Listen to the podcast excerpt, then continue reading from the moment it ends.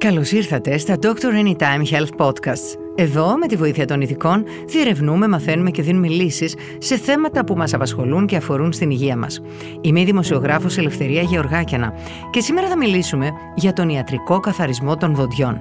Με τη βοήθεια της οδοντιάτρου Ευγενίας Πέτα θα μάθουμε γιατί δεν πρέπει να μελούμε τον καθαρισμό των δοντιών μας, ακόμη και αν είμαστε σχολαστικοί στη στοματική υγιεινή στο σπίτι μας, ποιες επιλογές έχουμε για την αφαίρεση της πλάκας και της πέτρας και πώς τελικά θα εξασφαλίσουμε ένα υγιές και φωτεινό χαμόγελο το οποίο άλλωστε συμβάλλει σημαντικά στην αυτοπεποίθησή μας.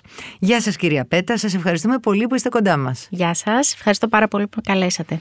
Κυρία Πέτα, από μικρή έχουμε μάθει ότι η καθημερινή ρουτίνα του βουρτσίσματος των δοντιών είναι απαραίτητη για την υγεία ε, των δοντιών μας. Σε ποια ηλικία πρέπει όμως να ξεκινάμε το συστηματικό καθαρισμό; Καθαρισμός στο σπίτι. Στο ιατρείο Α, Στο ιατρείο πρέπει Βέβαια. να ξεκινάμε όταν ε, ένα παιδάκι πια έχει αποκτήσει όλα του τα δοντάκια.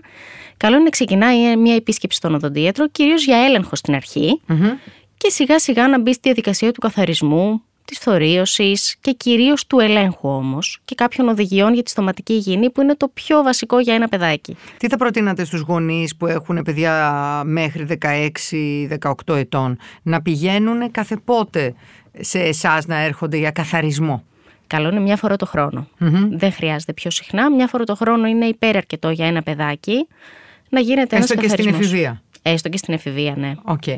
Πόσο απαραίτητο είναι το στοματικό διάλειμμα και πόσο το δοτικό νήμα στην καθημερινή ρουτίνα μας; Το οδοντικό νήμα είναι πολύ σημαντικό στην καθημερινή ρουτίνα, ε, γιατί καθαρίζει και σημεία. Το αμελούμε. Και το αμελούμε. Το ναι, το αμελούμε. Το βλέπετε εσείς στο ιατρείο σας. Πλέον όμως υπάρχουν πολλά διαφορετικά νήματα, οπότε ο καθένας μπορεί να βρει αυτό που του ταιριάζει.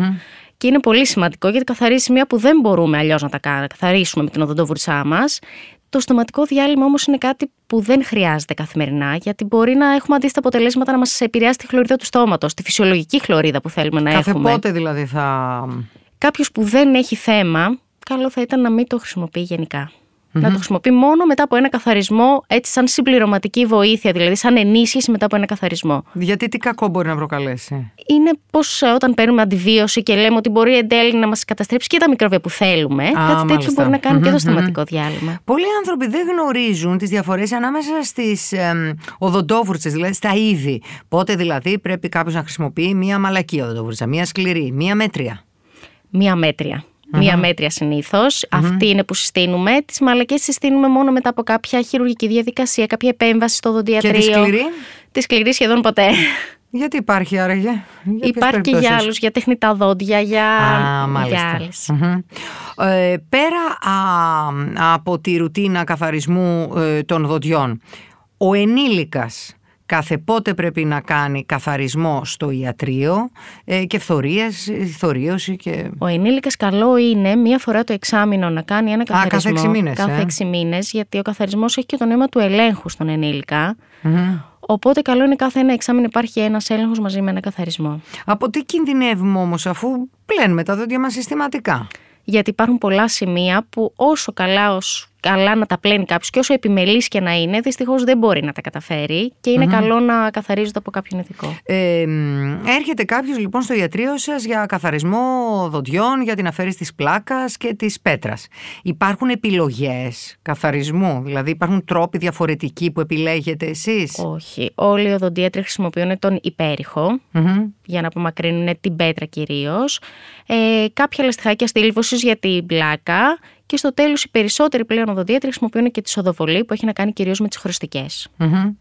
Η φθορίωση, γιατί χρειάζεται; Η φθορίωση στου ενήλικες χρειάζεται σε κάποιον που βλέπουμε ότι έχει πιο μεγάλη τάση για τεριδονισμούς στα δόντια του και εκεί είναι που την προτείνουμε. Mm-hmm. Αλλιώς ε, δεν τη συστήνουμε. Η δυσοσμία μπορεί να σχετίζεται με τον ελληπή καθαρισμό των δοντιών. Ναι, σχετίζεται άμεσα με τον καθαρισμό των δοντιών.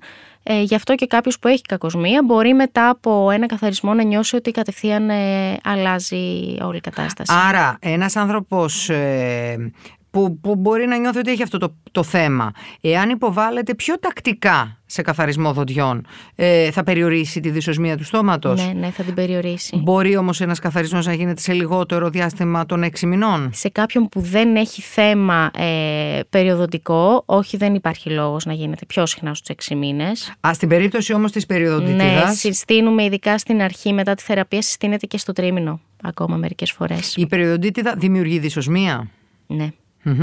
Υπάρχει κάτι που πρέπει να προσέξουμε πριν και με και μετά τον καθαρισμό των δοντιών, τον ιατρικό εννοώ, έτσι. Πριν τον καθαρισμό, όχι. Μετά, ναι, ανάλογα με τις οδηγίες του δοντιάτρου, ε, συνήθως συστήνεται η αποχή από κάποιες τροφές και κάποια ποτά για κάποιες ώρες όμως, όχι για μεγάλο χρόνο. Που έχουν χρωστικές, ναι, όπως η κοκακόλα ή το κόκκινο κρασί. Το ε. τσιγάρο. Βέβαια. Το τσάι. Το τσάι. Ε, τι πρέπει να κάνουμε ώστε να εξασφαλίσουμε ε, ότι το αποτέλεσμα μπορεί να διαρκέσει όσο γίνεται περισσότερο; Όσο γίνεται πιο επιμελή και σχολαστικό καθαρισμό στο σπιτι Μπορούν τα γονίδια μας να συμβάλλουν στα προβλήματα που έχουμε με τα δόντια μας; Μπορούν. Σε κάποια θέματα μπορούν. Δεν μπορούμε να τα ρίχνουμε όλα στα γονίδια, γιατί συνηθίζουμε να το κάνουμε. Αλλά μπορεί και αυτό. Σε κάποια θέματα το ιδιωτικά ναι, παίζει ρόλο, όπως την περιοδοτήτηδα. Οι Έλληνες τα προσέχουμε τα δόντια μας, δηλαδή είμαστε συνεπείς στον καθορισμό; Είμαστε, κυρίως μπορώ να πω οι πιο νέες γενιές. Φαίνεται ότι το έχουν πια βάλει στο πρόγραμμά τους σαν ετήσιο check-up, κάπως ότι έχει αρχίσει να μπαίνει στην οτροπία. Κυρίως όμως οι πιο νέοι άνθρωποι, μπορώ να πω. Και κάτι λίγο πιο παράξενο άφησα για το τέλος. Από την εμπειρία σας, είναι το όμορφο χαμόγελο παράγοντας που αυξάνει την αυτοπεποίθηση ενός ανθρώπου; Μπορεί δηλαδή η κακή ποιότητα των δοντιών να μας επηρεάσει στην κοινωνική μας ζωή; Πάρα πολύ, πάρα πολύ και το βλέπω κυρίως στους ανθρώπους όταν διορθώνουμε κάτι στο χαμόγελο ότι μετά νιώθουν ότι αλλάζει πάρα πολύ και η διάθεσή τους ακόμα. Είναι πολύ σημαντικό, είναι η αλήθεια. Μπορούν να χαμογελούν με άνεση Ναι, είναι το πρώτο που κοιτάμε όταν μιλάμε με έναν άνθρωπο. Μάλιστα. Σας ευχαριστούμε πάρα πολύ που ήσασταν κοντά μας. Ευχαριστώ πάρα πολύ που με καλέσατε. Ευχαριστούμε πολύ που μας ακούσατε. Εμείς θα επανέλθουμε σύντομα με νέο Dr. Anytime Health Podcast και θα συζητήσουμε θέματα που ξέρουμε ότι σας απασχολούν όλους. Μην ξεχάσετε να μας ακολουθήσετε στο Spotify και τα Google Podcasts για να είστε ενημερωμένοι για τα νέα μας επεισόδια. Και να θυμάστε, με το Dr. Anytime είστε σε καλά χέρια.